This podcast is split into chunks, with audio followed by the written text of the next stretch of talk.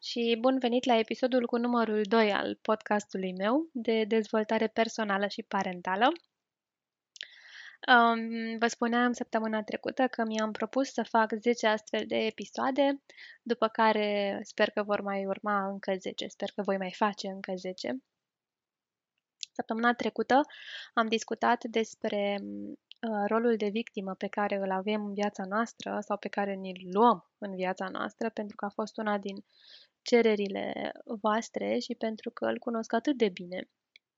Și o altă cerere dintre cererile voastre a fost e, și să vă povestesc un pic despre ce se întâmplă atunci când noi vrem să facem de toate pentru ceilalți și să îi ajutăm și să îi salvăm. Așa că mi s-a părut așa că cele două discuții se potrivesc foarte bine și că dacă data trecută v-am povestit despre poziția victimei, de data asta o să vă povestesc despre poziția salvatorului. Um, vă sfătuiesc să ascultați întâi podcastul de săptămâna trecută, în care vorbeam despre triunghiul dramei, ca să înțelegeți ce înseamnă acest salvator. Salvatorul, în um, concepția în care este vorba despre o persoană care face multe lucruri pentru ceilalți, care ar vrea să facă toate lucrurile pentru ceilalți, care ar vrea să salveze pe toată lumea. Este persoana aceea în casa căreia intri și de cum te descalți ești invitat la masă. Hai să mănânci. Nu mi-e foame. Hai să mănânci, ți-am gătit. Vai, dar ești, ai tricoul puțin ud. Dă-l încoace, că ți-l suc eu. Dar n-am nevoie, mulțumesc. Nu, nu, nu, dă-l încoace. Ia și astea la pachet, dar n-am nevoie că am mâncare acasă, mulțumesc. Ia-le acasă la pachet ca să ai ce mânca. Salvatorul salvează de multe ori nefiind, um, sau de cele mai multe ori, nefiind conectat cu nevoia reală a persoanei pe care o salvează. Pentru a fi salvator, ai nevoie de o victimă și insiști în a fi salvator până când acea persoană își asumă rolul de victimă. Iar dacă persoana nu își asumă rolul de victimă, apar conflictele. De exemplu, intru în casă, bună ziua, bună ziua, hai să te așezi la masă. Nu mi-e foame, mulțumesc. Hai că ți-am gătit ceva bun. Dar nu mi-e foame, mulțumesc. Hai, deschide gura și gustă un pic. Deci deja persoana aceea încearcă să mă salveze de o nevoie pe care eu nu o am. Și atunci eu pot să mă transform în rolul de victimă și să mă gândesc, băi, dar om, dar niciodată nu mă ascultă și pe mine nimeni, dar am zis că nu mi-e foame, dar of, hai că vin să mănânc totuși. Și astfel îmi salvez propriul salvator. Sau pot să mențin părerea că nu mi-e foame, nu mai insista, nu vreau să mănânc, până când persoana cealaltă se enervează și devine propriul meu persecutor. Salvatorul este o exagerare a unei mame care este blândă și bună și care se îngrijește de copilul ei. Este o persoană neconectată la nevoile celuilalt, conectată doar la nevoile proprii, nevoia de a oferi atunci când celălalt nu ți-a cerut. Este o persoană care invită la o simbioză toxică pentru că ai nevoie de cineva pe care să-l salvezi nu poți să salvezi pe cineva dacă acea persoană nu este în relație cu tine.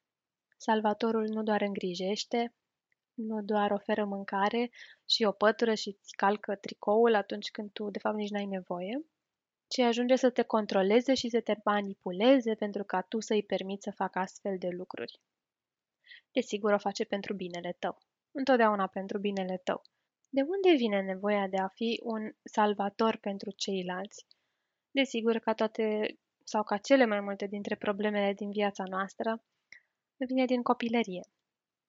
Vine din acea copilărie în care nevoia de dependență nu a fost luată în seamă, în care nu a existat acea dependență, acea simbioză benefică între persoana respectivă și persoana de atașament. Bebelușii atunci când sunt mici sunt într-o, într-o stare de simbioză în general cu mamele lor atunci când această stare de simbioză le este um, respinsă de mame, da? care uh, sunt învățate să nu-și țină bebelușul în brațe, că se învață, care sunt învățate să nu alăpteze la cerere pentru că nu-i face bine copilului, care sunt încurajate să-și lase copilul și cu altcineva și să-și reia viața de dinainte, care trec prin episoade de depresie postnatală, postpartum, care sunt uh, indisponibile emoțional pentru copiilor și nu se pot implica în această simbioză de care copilul are nevoie. În aceste situații, uh, copiii cresc ulterior nerezolvându-și această nevoie de dependență, pe care va căuta să-și o rezolve în restul vieții. Este un gol acolo pe care încearcă să îl umple cu ceva. Problema este că acea persoană nu mai are o lună, ci are 30 de ani, 40 de ani, 50 de ani. Și nevoile la 50 de ani sunt diferite de nevoile pe care le-a avut când era mic și avea o lună. A încerca să îți umpli golul de la 50 de ani cu nevoile neîmplinite de la o lună și a păstra acest tipar care desigur, este foarte diferit la 50 de ani față de cum era când aveai o lună, este foarte nesănătos. Și de aici apare acest rol de salvator care are nevoie de cineva să intre într-o stare din asta de dependență și de simbioză pentru a-l putea salva. Pe cine vrea să salveze de fapt salvatorul? Pe sine însuși, bebelușul, care a fost și care nu a fost salvat atunci. Observați că aceeași situație poate genera atât o victimă cât și un salvator. A, și că, după cum spuneam și în episodul anterior, de multe ori, sau de cele mai multe ori în triunghiul dramei, vom lua toate rolurile. Avem o predispoziție pentru un anumit rol și apoi pentru un al doilea rol. Da? Deci avem poate predispoziția să intrăm în conflicte întotdeauna în rolul de victimă, după care ne e foarte aproape și cel de salvator. Pentru că problemele noastre pornesc de la aceeași um, lipsă pe care am avut-o când, când ne formam um, concepția despre sine, despre lume și despre ceilalți. În spatele acestei um, dorințe de a salva și de a avea grijă de ceilalți, pe lângă um, ideea că de fapt am grijă de mine, cel care eram acum 20, 30, 50 de ani, mai vine și gândirea asta magică pe care o au copiii. Copiii funcționează foarte mult pe principiul gândirii magice și gândirea magică, dacă eu am grijă de tine și tu o să ai grijă de mine. O păstrăm. Sau persoana care este un salvator păstrează această gândire magică și așteaptă această reciprocitate toxică. Eu îți bag pe gât mâncare pentru că eu cred că tu de asta ai nevoie, eu nu sunt conectată la nevoile tale și nici nu trebuie să fiu pentru că eu știu ce ai tu nevoie. Și mă aștept ca și tu să știi ce am eu nevoie fără ca eu să cer. Și să devii la rândul tău salvatorul meu, când eu îmi voi asuma rolul de victimă. Desigur, faptul că încerc mereu să salvez pe cineva poate genera foarte multe conflicte. Și um, intru într-un cerc vicios în care, la un moment dat, tot așteptând această salvare din partea celorlalți, pe care nu o voi primi, această îngrijire în termenii mei, fără ca eu să spun care sunt termenii mei, va genera multă frustrare, multă anxietate, multă tensiune și va strica relațiile pe care eu le am cu ceilalți și ne vom simți foarte dezamăgiți, nedreptățiți, că te-am făcut eu pentru ei și ei nu fac nimic pentru mine. E nedrept. Viața e nedreaptă și ceilalți sunt nedrepți și observați cum am intrat în rolul de victimă. Și de acolo putem trece în, în rolul de persecutor, persecutându-i pe ceilalți pentru că nu ne oferă în schimb ceea ce noi ne-am așteptat să primim. Ce facem să ieșim din acest rol și să nu ne trezim complet singuri? Pentru că, deși asta e una dintre cele mai mari temeri ale salvatorului, dar am grijă de tine și ți ofer și fac toate lucrurile astea ca să te țin în această relație de dependență și să nu mă lași singur, să nu rămân singur, de cele mai multe ori rezultatul e fix pe dos.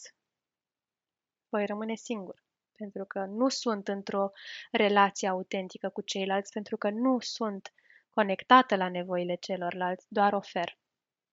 Doar ofer ceea ce eu cred că celorlalți le trebuie, iar ceilalți se vor îndepărta pentru că vor vedea că nu e vorba despre ei, ci e vorba despre mine. Deci ce fac ca să nu mai fac toate lucrurile astea?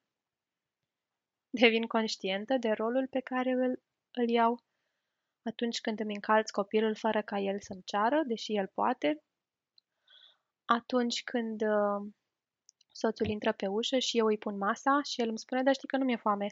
Hai, hai, lasă că știu eu că ți-e foame, uite, ia și mănâncă, da? Atunci când um, o prietenă ne spune că um, are probleme în cuplu și noi sărim imediat să rezolvăm această problemă, deși ea nu ne-a cerut-o. Um, atunci când vrem să rezolvăm problemele celorlalți, atunci suntem în rolul de salvator. Și ne-l asumăm, îl conștientizăm și ne-l asumăm. Și ne gândim de ce fac asta. Vreau să mă vindec pe mine, vreau să mă salvez pe mine, vreau să fac toate lucrurile astea ca să nu mă mai concentrez pe problemele mele, pentru că atunci când încerc să rezolv problemele altora, nu mai sunt um, conectată la mine însă. Deci ce fac ca să ies din rolul de salvator? Conștientizez rolul și apoi mă conectez real cu nevoile celui de lângă mine. Și transform această relație de dependență pe care am crescut-o cu atâta grijă până acum, această simbioză toxică pe care am îngrijit-o ca pe o floare, o transform într-o relație autentică dintre doi oameni, în care sunt atentă la nevoile celuilalt și îmi comunic în același timp nevoile mele. Am nevoie să fii lângă mine. Este mult mai cinstit să spun asta decât să depun tot felul de eforturi pentru a-l obliga pe celălalt să stea în relația de dependență cu mine și să nu fugă de mine. Pentru că, probabil, până la final celălalt chiar va fugi.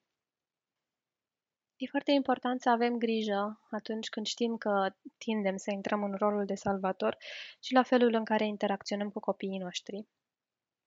Pentru că vă spuneam mai devreme că atunci când încerci să salvezi pe cineva care nu are nevoie să fie salvat, când faci lucruri pentru cineva pe care acea persoană nu are nevoie să îi le faci, până la urmă te vei simți nedreptățit și frustrat. Vei aștepta, în schimb, um, același gen de um, îngrijire și atenție și când nu o vei primi, vei fi foarte furios. Dacă devii mama martir, care face totul pentru copiii ei, care nu lasă copiii ei să facă nimic, ci ea face tot, vei ajunge probabil um, la o vârstă mai înaintată, când vei vedea că probabil ei nu vor fi la fel cu tine cum ai fost tu cu ei, pentru că probabil ei nu vor vrea să te salveze pe tine, ci fie nu-și vor asuma acest rol, fie și îl vor asuma cu altcineva și vei simți că ți-ai pierdut ani din viață și că um, e nedrept ceea ce ți s-a întâmplat și vei pica probabil într-o stare depresivă mai ușoară sau mai grea. Și un alt factor care um, și un alt lucru care poate reieși din această situație este că vei crește niște copii care să nu facă singuri lucrurile, să nu fie siguri pe ei, să nu încerce, să nu reușească, pentru că știu că întotdeauna este mama care face. Cât de cunoscută vi se pare situația în care mama frustrată că a oferit tot devine furioasă la un moment dat și resemnată? Conștientizează-ți tiparele și ne auzim săptămâna viitoare.